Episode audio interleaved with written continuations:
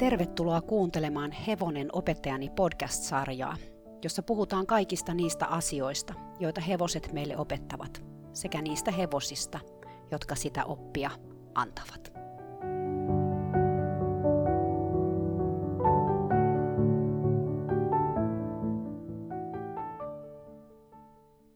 Moikka! Kiva, että sä oot taas täällä. Tämä on tämän podcast-sarjan ekan kauden toiseksi viimeinen jakso, ja tässä jaksossa mä kerron teille hevosesta nimeltä Dakin, tai suomalaisittain ihan vaan Dakine. Samalla mä kyllä kerron muutamasta muustakin hevosesta, koska ne liittyy tähän aiheeseen, joka on monelle hevosen omistajalle tosi vaikea, eli hevosen saattamiseen viimeiselle matkalle sateenkaaren taakse. Tälle tapahtumalle on kyllä tosi monta nimeä. Voidaan puhua lopettamisesta tai eutanasiasta – mutta toisaalta myös siitä, että hevonen laitetaan kuoppaan tai monttuun tai viedään makkaratehtaalle. Tai sitten se lähtee toiseen ulottuvuuteen tai sinne sateenkaarisillan taakse. Mutta eipä nyt mennä asioiden edelle. Ekaksi mä haluan kertoa Dakinen elämästä vähän, tai ainakin sen, mitä mä tiedän. Mä oon puhunut Dakinen omistajasta ennenkin, sillä hän on sama henkilö, joka omistaa Devinan, josta mä kerroin tämän ensimmäisen kauden kymmenennes jaksossa. Dakine on tämän naisen kouluratsastus hevonen ennen Devinaa. Ennen Dakinea tälle ihmisellä oli ratsuna semmoinen PRE-ruuna kuin se Govia, joka oli ehkä vähän liian pieni tälle naiselle, sillä hän on tosi pitkä ja isoluinen tyyppi. Mutta mä tiedän, että se Govia oli tullut tämän naisen elämään siksi, että hän tarvitsi silloin hevosen, jonka kanssa työstää omaa ratsastuspelkoaan. Ja siihen tämä Segovia oli kyllä tosi sopiva. Segovia ei kuitenkaan ollut varsinaisesti mikään kouluratsu, ja tämä omistaja innostui meidän yhteisen valmentajan kautta kouluratsastuksesta ja kisaamisesta. Joten tämä nainen myi hevosen erään meidän yhteisen tuttavan teinityttären ratsuks ja osti Dilalle tämän Dakinen. Mä muistan edelleen sen tilanteen, kun mä näin Dakinen ekaa kertaa.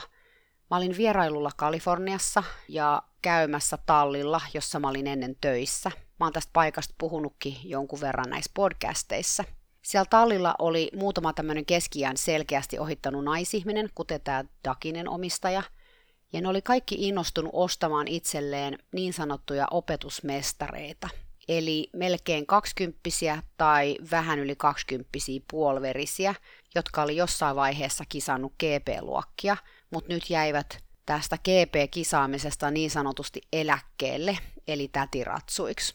Kun mä menin täällä tallilla käymään, nämä naiset halus kaikki intona esitellä mulle näitä uusia kouluhevosiaan. Ja tässä tilanteessa mä näin siis Dakinen, joka oli ruunikon värinen ruuna, tosi iso kokonen. Sen omistaja meni sillä kangilla, mikä nyt ei ehkä ollut ihan viisasta, koska hänellä ei ole koskaan ollut mikään kovin vakaa käsi. Hevonen oli muutenkin aika karseen näköinen, se oli tosi laiha ja sen turkki oli jotenkin tosi mattanen ja takkunen. Takine oli tosiaan tosi iso, se oli selkeästi yli metri 70 ja aika sellainen romuluinen tyyppi muutenkin. Mun oli jotenkin tosi vaikea kuvitella sitä menemässä mitään GP-liikkeitä, ainakaan just sillä hetkellä, kun mä sen näin. Ylipäätään sen liikkuminen oli sen näköistä, että musta tuntui, ettei ratsastaminen ainakaan ollut sille mitenkään helppoa. Sen omistaja oli kuitenkin tosi ylpeä tästä hevosesta ja pisteli sillä menemään ties mitä laukanvaihtoja, samalla kun huuteli mulle, että kato, kato, mä teen laukanvaihtoja. No meni monta vuotta, että mä näin Dakinen uudelleen. Mä olin aika hämmästynyt, kun mä kuulin, että se oli ylipäätään hengissä. Se oli nimittäin siinä vaiheessa jo 27-vuotias, mikä on kyllä sen kokoiselle hevoselle aika pitkä ikä jopa Kaliforniassa – se asuu nyt omistajansa tontilla, pihatossa, mikä Kaliforniassa siis tarkoittaa sitä, että silloin joku laidun, jos on jonkunnäköinen sateen suoja. Se asui siellä pihatossa laaman kanssa, eli tällä tontilla ei ollut toisia hevosia, mutta onneksi naapurilla oli Bing-tamma, jonka kanssa tämä Dakine välillä oli kimpassa, vaikkei ne kuulemma välittänyt toisistaan lainkaan. Mä olin tässä vaiheessa jonkun asteisessa vastuussa mun yhden kaverin hevosesta Leosta, joka muutti tämän Dakinen seuraksi sinne pihattoon. Leoki oli jo yli parikymppinen tässä vaiheessa ja niin ikään tämmöinen vanha GP-hevonen puoliverinen sekin. Täytyy nyt sanoa, että kun mä näin Dakinen ekaa kertaa pitkästä aikaa, niin mä olin aika järkyttynyt, koska vaikka tämä hevonen oli ikänsä nähden tavallaan hyväkuntoinen, se selkeästi ontu toista etujalkaansa. Ja kun mä sanon selkeästi, niin mä tarkoitan, että se oli siis enemmän tai vähemmän kolmijalkainen. Mä huomasin myös, että tässä jalassa, jota se ontu, oli jotenkin hyvin erikoisen näköinen kavio. Mä en ollut koskaan nähnyt sellaista aikaisemmin hevosella. Tämä hevosen omistaja kertoi mulle, että tässä kaviossa oli ollut valtava määrä paiseita ja lopulta jonkun astinen kaviokuumekin ja sitten kaviosta oli kasvanut jotenkin oudon semmoinen möhkälemäinen. Sen toinen etukavi oli vähän erikoisen näköinen, mutta tämä, etenkin tämä, mitä se ontu, niin oli selkeästi pahempi. Se oli kuin joku kampurajalka, jota tämä hevonen niin raahas mukanaan. Ja se ei oikein pystynyt laittamaan sille mitään painoa. Muutenkin se oli aika raihnasen ja tosi vanhan näköinen. Mun kaverin hevonen jäi tosiaan Dakinen seuraksi ja se selkeästi piristi tätä hevosvanhusta, joka alkoi heti jotenkin liikkuu enemmän, huolimatta siitä, että se oli sellaista kolmella jalalla könkkäämistä – Muutenkin se alkoi herätä henkiin, kun sillä oli vähän reippaampi kaveri. Tosin liikkumisella oli tietysti myös seurauksensa, ja välillä mä huomasin, että seuraavana päivänä se Dakinen jalas oli aika paljon kipuja, koska se leputti sitä etujalkaa pitkällä sen edessä. Eli se laittoi aina sen silleen sellaisen asentoon sinne eteen, että sille ei niinku juurikaan ollut painoa. Ja tällaisina päivinä se ei liikkunut juurikaan paikasta toiseen, ja sen ilme oli aika tuskanen. Mä otin tämän asian puheeksi Dakinen omistajan kanssa, ja mä sain heti huomata, että se ei ollutkaan ihan helppo aihe tai helppo tehtävä puhua hänen kanssaan tästä, sillä tämä omistaja meni aika nopeasti hernen nenään, kun tämä asia otettiin esille. Se aina antoi mulle kaiken näköisiä selityksiä, sanoi aina, että kuule, Dakine on ollut täällä tontilla kolme vuotta ja se on aina liikkunut noin. No mä yritin selittää, että ihan sama miten kauan se hevonen on ontunut, se ontuminen kertoo siitä, että sillä on kipuja ja sen takia se siis ontuu, koska se käveleminen on kivuliasta. Omistaja kertoi mulle tässä vaiheessa, että itse asiassa Dakinelta oli muutama vuosi aikaisemmin murtunut lantio, ja hyvin se oli siitäkin tokeentunut vielä ratsastuskelpoiseksi.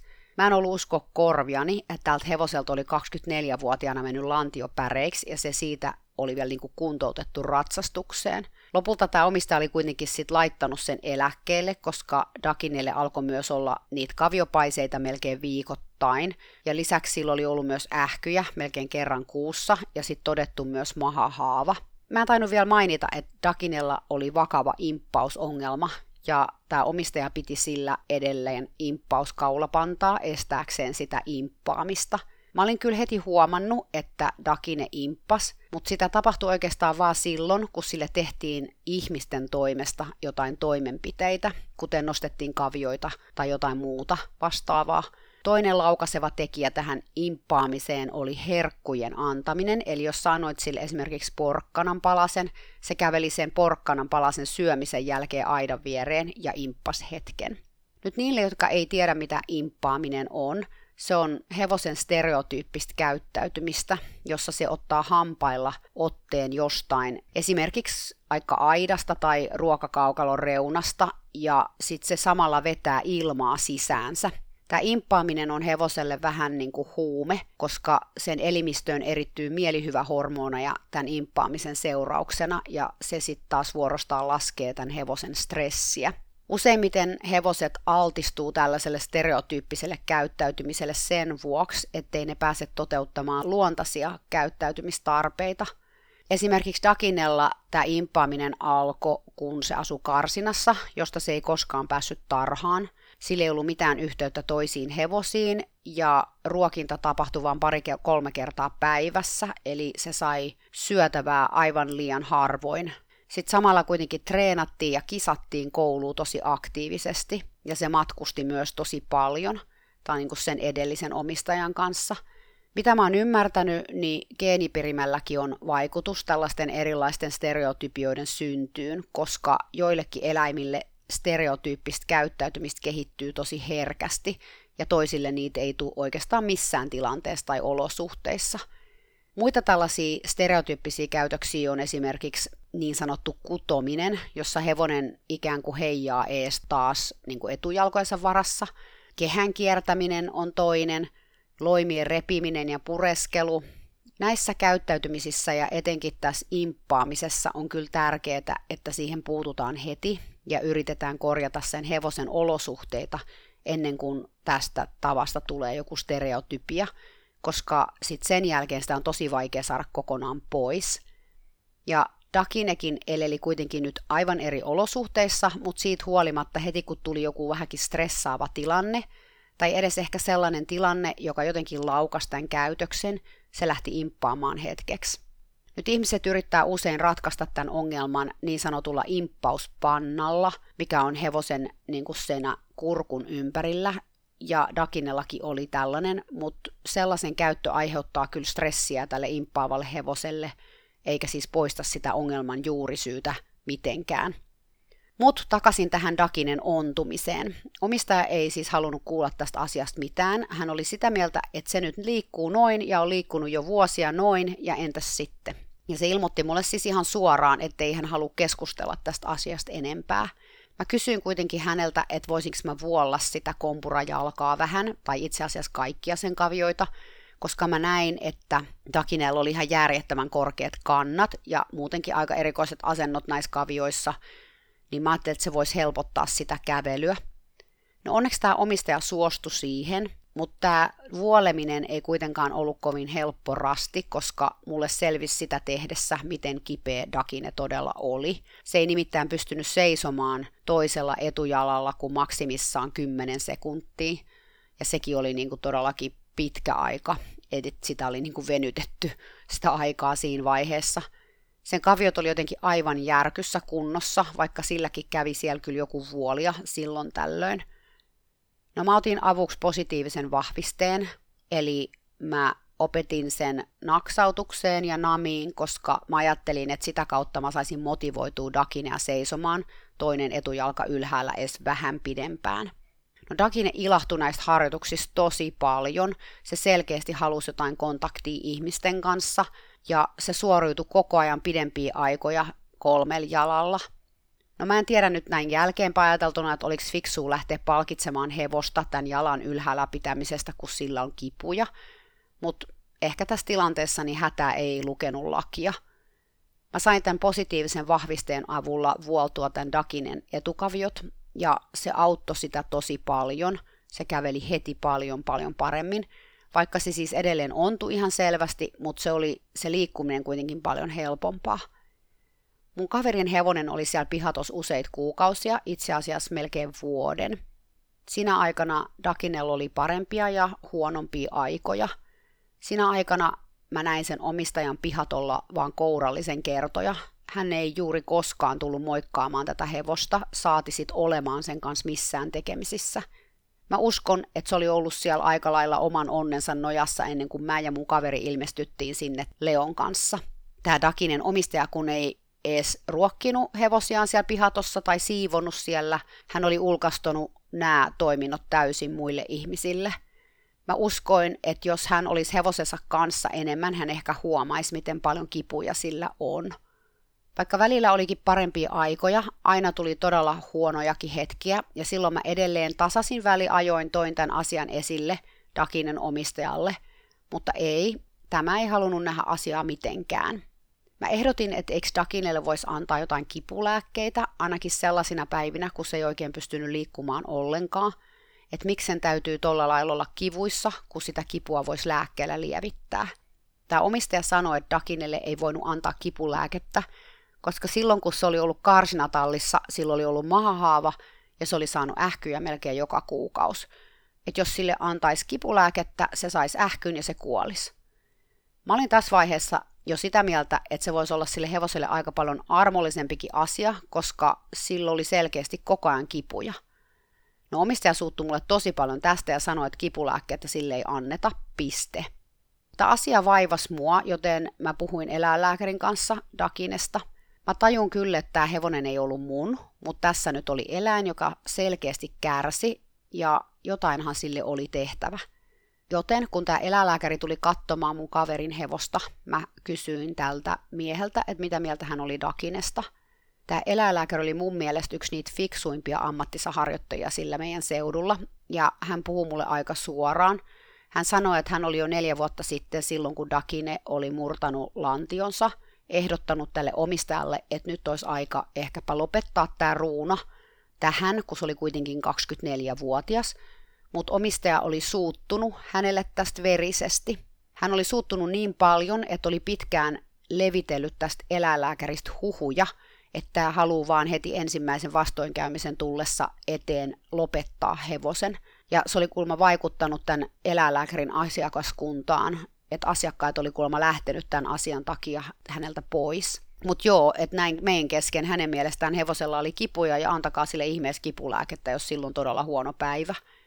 Välillä mä tulin pihattoon ja mä näin, että Dakin ei liikkunut ollenkaan koko siinä aikana, kun mä olin siellä. Se saattoi töröttää paikoillaan kolme neljäkin tuntia täysin liikahtamatta. Välillä se laittoi etujalkansa pitkälle eteensä, jolloin sen paino ei juurikaan ollut varpaalla. Liikkeelle lähtiessä se usein ähki, koska se liikkeelle lähteminen oli ehkä se vaikein hetki sille.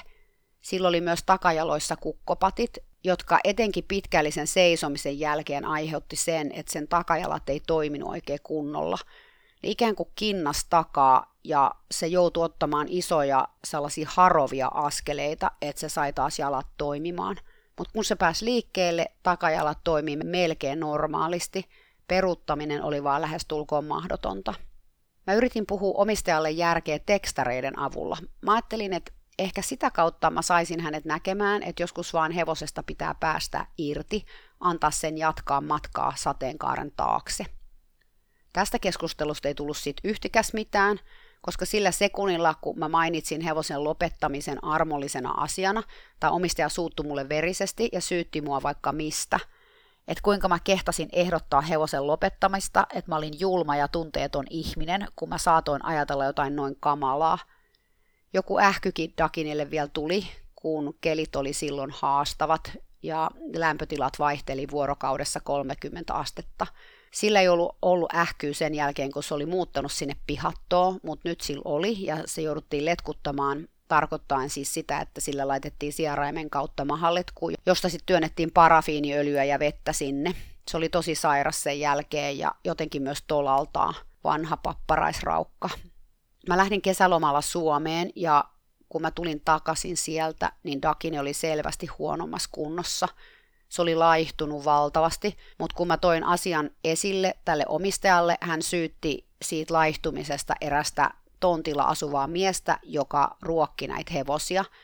Hän ei kuulemma ollut antanut Dakinille tarpeeksi ruokaa, vaikka tämä mies kyllä ruokki näitä hevosia nimenomaan tämän omistajan ohjeilla – mun kaveri, jonka hevonen Leo oli tosiaan siellä pihatos Dakinen kanssa, antoi Dakinille välillä sen omistajalta salassa särkylääkettä. Se oli niin pahas kunnossa, että mun kaveri sanoi, että kuolkoo sit ähkyy ihan sama. Dakin ei onneksi saanut näistä lääkkeistä ähkyä, mutta ainakin sen olo helpottu hetkeksi. Sillä oli selvästi todella paljon vaikeuksia seistä ihan millä jalalla tahansa. Mä aloin jo selvitellä, että voisinko mä soittaa johonkin eläinsuojeluyhdistykseen ja mä juttelin erään mun tutun kanssa asiasta. Ja hän sanoi, että jos hevosella on ruokaa ja juomaa, eikä silloin näkyviä vammoja, ei ne tee asialle mitään, että turhaan soitat ja saat omistajan vihat sun niskaas. Koska tämä omistaja kyllä arvaisi heti, kuka oli soittanut. Siellä tontilla ei käynyt kukaan muu kuin minä ja tämä mun kaveri. Lopulta tämä mun kaverin hevonen, Leo, muutti pois sieltä pihatosta ja Dakine jäi taas yksin – Dakinen omistaja oli ollut aika vaikea tyyppi noin ylipäätään tallin omistajana, joten oli tosi helpotus lähteä sieltä pois, sillä hän ei ollut aina ihan kaikissa sielu- ja ruumiin voimissaan. Kolme kuukautta sen jälkeen, kun me muutettiin pois, mä kuulin, että Dakine oli saanut vakavan ähkyn. Omistaja oli onneksi ollut matkoilla. Mä sanon onneksi, koska kun eläinlääkäri, tämä samainen mies, jonka kanssa mä olin jutellut, niin oli sattunut ole päivystyksessä sinä päivänä tai sinä iltana, ja hän oli sitten soittanut Dakinen omistajalle ja sanonut, että nyt tämä 28-vuotias hevonen oli kyllä niin kipeä ja niin viimeisillään, että mitään ei ollut tehtävissä, että voidaanko hevonen lopettaa. Ja silloin tämä omistaja oli vihdoin antanut luvan päästää tämän hevosen pois maailmasta. Ehkä se oli ollut sille helpompi tehdä, koska hän ei ollut ollut siellä itse paikalla – ja niin ihanan lempeä Dakine lähti vihdoin viimein sateenkaarisillan taa. Kuten mä alussa sanoin, tämän podcastin aihe on hevosen eutanasia, lopettaminen. Dakinen tarina järkytti ja järkyttää mua yhä syvästi. Mä koen, että kun me otetaan eläin meidän vastuulle, meillä on myös vastuu tehdä sen puolesta päätöksiä sen hyvinvoinnin puolesta. Mä tiedän, että vaikeinta maailmassa on päättää, milloin sen eläimen elämä on tullut tiensä päähän, etenkin jos se ei ole kuolemansairas, esimerkiksi vaikka akuutin ähkyn kourissa tai silloin jalkapoikki. Siinä tilanteessa se päätös tuleekin helposti jostain meidän ulkopuolelta, esimerkiksi eläinlääkärin toimesta – mutta entä silloin, kun eläin vaan on vanha ja sillä alkaa olla enemmän tai vähemmän jotain kremppaa ja kipuja ja särkyjä? Missä vaiheessa sitä sitten silloin sanoo, että okei, tänään on se päivä, kun sä kuolet. Miksi tänään? Miksi ei ensi viikolla tai ensi kuussa?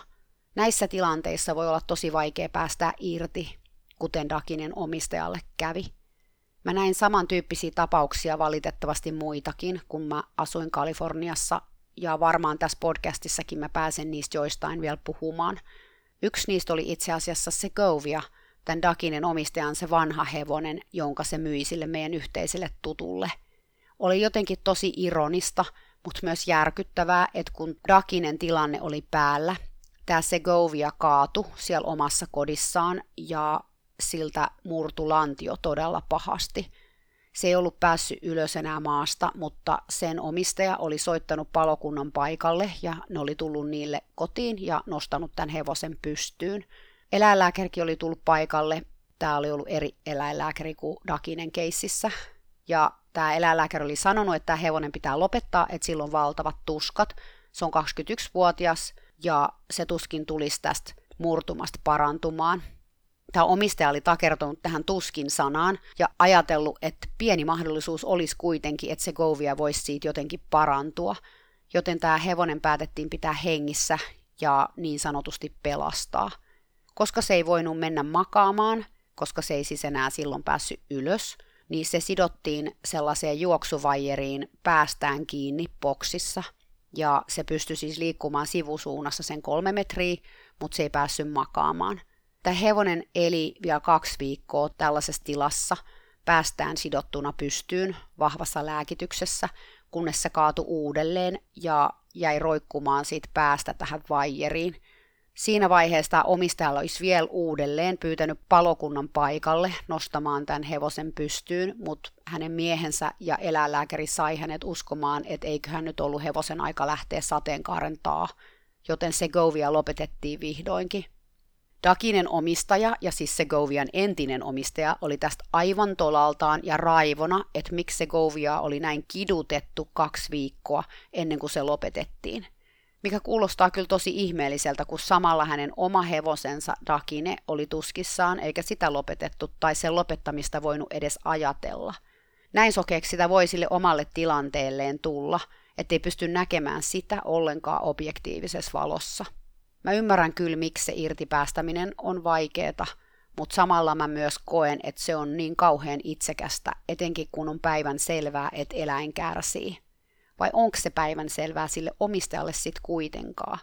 Näille kaikille tapauksille, jotka mä oon nähnyt, on yhteistä se, että nämä ihmiset ei ole edes välttämättä enää vieraillut sen hevosen luona, vaan he on katselleet sitä kauempaa – näin myös Dakinen tapauksessa. Sen omistaja ei just koskaan tullut sinne pihatolle katsomaan Dakinea, vaikka pihatto oli siis tämän naisen omassa pihassa.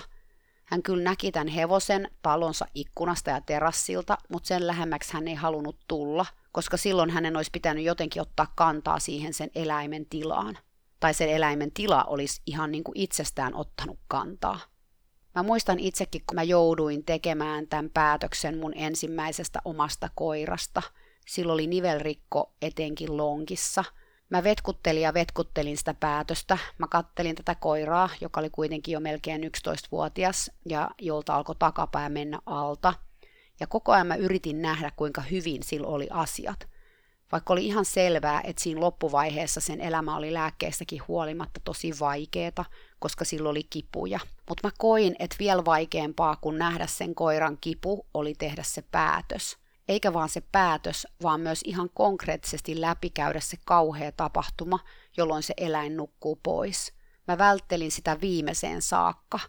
Mä muistan, kuinka erilaisin tavoin mun koira yritti kertoa mulle, että hei, nyt oikeasti riittää, mä en kestä enää. Se esimerkiksi käveli järveen, vaikka se ei edes kyennyt enää uimaan, asia, jota se kyllä rakasti, koska se oli noutaja. Ja se painu siis veden pinnan alle. Se ei yrittänyt mitenkään rimpuilla vastaan tai nousta pintaan tai pelastaa itteensä, vaan se kirjaimellisesti vaipui veden alle ja jäi sinne. No näin jälkeenpäin mä ymmärrän, että tämä oli oikeasti hätähuuto. Sen koiran tapa sanoa, että nyt mä lähden täältä, että mä oon valmis, anna mun mennä. Mutta mä vaan kahlasin sinne järveen ja raahasin sen koiran rannalle järkyttyneenä ja uskottelin jotenkin itselleni, että se ei ollut tajunnut, mitä se teki. Ja pidin sitä hengissä vielä kaksi viikkoa tämän jälkeen. Sitten kun mä vihdoin sain kerättyä itsestäni tarpeeksi rohkeutta viedä tämä koira lopetettavaksi, se oli tietysti ihan kamalaa. Musta tuntui, että mä petän tämän koiran. Musta tuntui, että mä teen väärin. Mä itkin aivan lohduttomasti. Tämä sveitsiläinen eläinlääkärimies, jonka kanssa mä olin useasti tavannut tämän koiran merkeissä, näki tämän mun ahdingon ja hän silloin sanoi mulle tosi viisaat sanat, joita mä en ole koskaan unohtanut. Hän sanoi, että vaikka tämä tuntuu susta vaikealta ja sä oot nyt tosi surullinen, koska sä joudut saattamaan sun ystäväs viimeiselle matkalle, ja ehkä sä koet tästä syyllisyyttäkin, mutta muista, että tämä on rakkauden teko. This is an act of love englanniksi. Tämä on rakkauden teko. Ne sanat pysäytti. Ehkä koska ne oli niin totta. Mä päästin mun koiran pois sen kärsimyksistä, vaikka se oli vaikein asia, jota mä olin ikinä joutunut tekemään, mutta mä tein sen, koska mä rakastin mun koiraa. Jälkeenpäin, kun mä kattelin valokuvia, joita siitä koirasta oli otettu pari viikkoa ennen sen lopettamista, mä näin kuinka kipeä se oli. Se oli jotenkin niin selvää jälkeenpäin, ihan vaan vaikka katsomalla niitä sen silmiä niissä kuvissa. Mutta silloin siinä tilanteessa mä en halunnut nähdä sitä. Mä voin sanoa, että mä jäin katumaan, etten mä ollut vienyt sitä aikaisemmin lopetettavaksi, ja mä toivon edelleen, että mä tee sitä virhettä uudelleen. Me ihmiset ollaan kyllä tosi hyviä asioiden kieltämisessä. Englanniksi käytetään sanaa denial, mikä kyllä kuvastaa tätä asiaa hyvin. Ei vaan suostuta näkemään jotain päivänselvää asiaa, joka on tosi vaikea, vaan ikään kuin ohitetaan se – Mehän tehdään tätä meidän elämässä koko ajan, toiset enemmän, toiset vähemmän. Sitä voi kieltää oman parisuhteensa tilan ihan yhtä lailla kuin kieltää sen, että itsellään on alkoholiongelma. Ja tämä niin sanottu kieltäminen on joskus taustalla, kun me ei pystytä päästämään irti eläimestä, vaan pidetään sitä hengissä, vaikka se on sen etujen vastasta.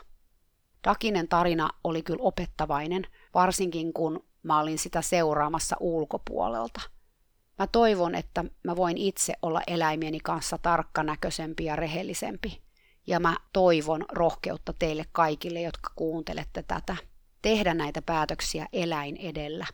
Se ei ole aina helppoa. Mutta ehkä se helpottaa, että eläimet ei ajattele kuolemasta niin kuin me. Ne ei ajattele, että olispa mulla vielä viikko tai kaksi viikkoa jäljellä olla mun ihmisen kanssa. Ne elää vaan tässä hetkessä – ja kun se hetki on kivulias ja vaikea, niiden on tosi vaikea olla. Me ihmisenä voidaan ajatella, että kohta se tuska helpottaa, tai ehkä huomenna on parempi päivä, tai jos mä kestän tämän, niin mä saan vielä yhden hetken mun ystävän kanssa. Mutta ei se toimi niin eläinten kanssa. Ne on aina vaan tässä hetkessä läsnä. Tämä hetki määrittelee niiden todellisuuden. Siksi olisikin tärkeää arvioida sitä, miten paljon sen eläimen elämästä on kivun kestämistä ja miten paljon on sellaisia hyviä hetkiä, ja päättää itse, missä se raja menee, että sen elämä on elämisen arvosta. Jos siitä elämästä on 70 prosenttia kipua, onko se hyvää elämää? Tietysti jos eläin on nuori ja sairas ja tietää, että okei, nyt on kipuja ja niitä voidaan lääkitä, mutta jos se eläin kestää sen, se voi parantua ja sillä voi olla hyvä elämänlaatu. Mutta mä puhunkin nyt tässä iäkkäämmistä hevosista ja eläimistä, joilla on joku krooninen sairaus tai kiputila, josta tietää, ettei se siitä tokene, kun ikäkin jo tulee vastaan. Tämä oli ihana lempeän Dakinen tarina. Toivottavasti se herätti sussa ajatuksia. Tunteitakin tuli ehkä pintaan, ehkä sellaisiakin, joita on vaikea kestää. Mä toivon, että sä voit rohkeasti tuntea niitä tunteita ja istua niiden kanssa hetken. Vaikka ne tuntuukin vaikeilta, ne on myös tärkeitä ja ne ansaitsee tulla puretuksi. Me niin usein pidätellään sellaisten vaikeiden tunteiden tuntemista ja sitten ne jää meidän sisälle kiehumaan ja kytemään. Se ei ole kovin terveellistä. Mä tiedän, että tämä on raskas aihe, eläimen kuolema, mutta mä tulen tästä aiheesta puhumaan uudelleen myös ensi kaudella, koska tämä on tärkeä aihe, vaikea aihe, ja se koskettaa kyllä jokaista, jolloin eläimiä koskaan ollut. Ensi kerralla sitten tämän kauden viimeinen jakso, jolloin mä kerron Kapian uskomattoman tarinan. Tai ehkä tarina on ennemminkin mun tarina, johon Kapialla on uskomaton vaikutus. En mä tiedä, sä voit itse päättää, kun sä kuulet sen. Sitten mä jäänkin joulutauolle. Hevonen opettajani podcast-sarja jatkaa sitten taas tammikuussa uusilla jaksoilla. Toiveissa on myös tehdä pari haastattelua kevään mittaan, kunhan mä opettelen senkin tekniikan. Mutta ensi viikolla siis vielä yksi jakso ihan tätä perinteistä tarinankerrontaa. Moikka!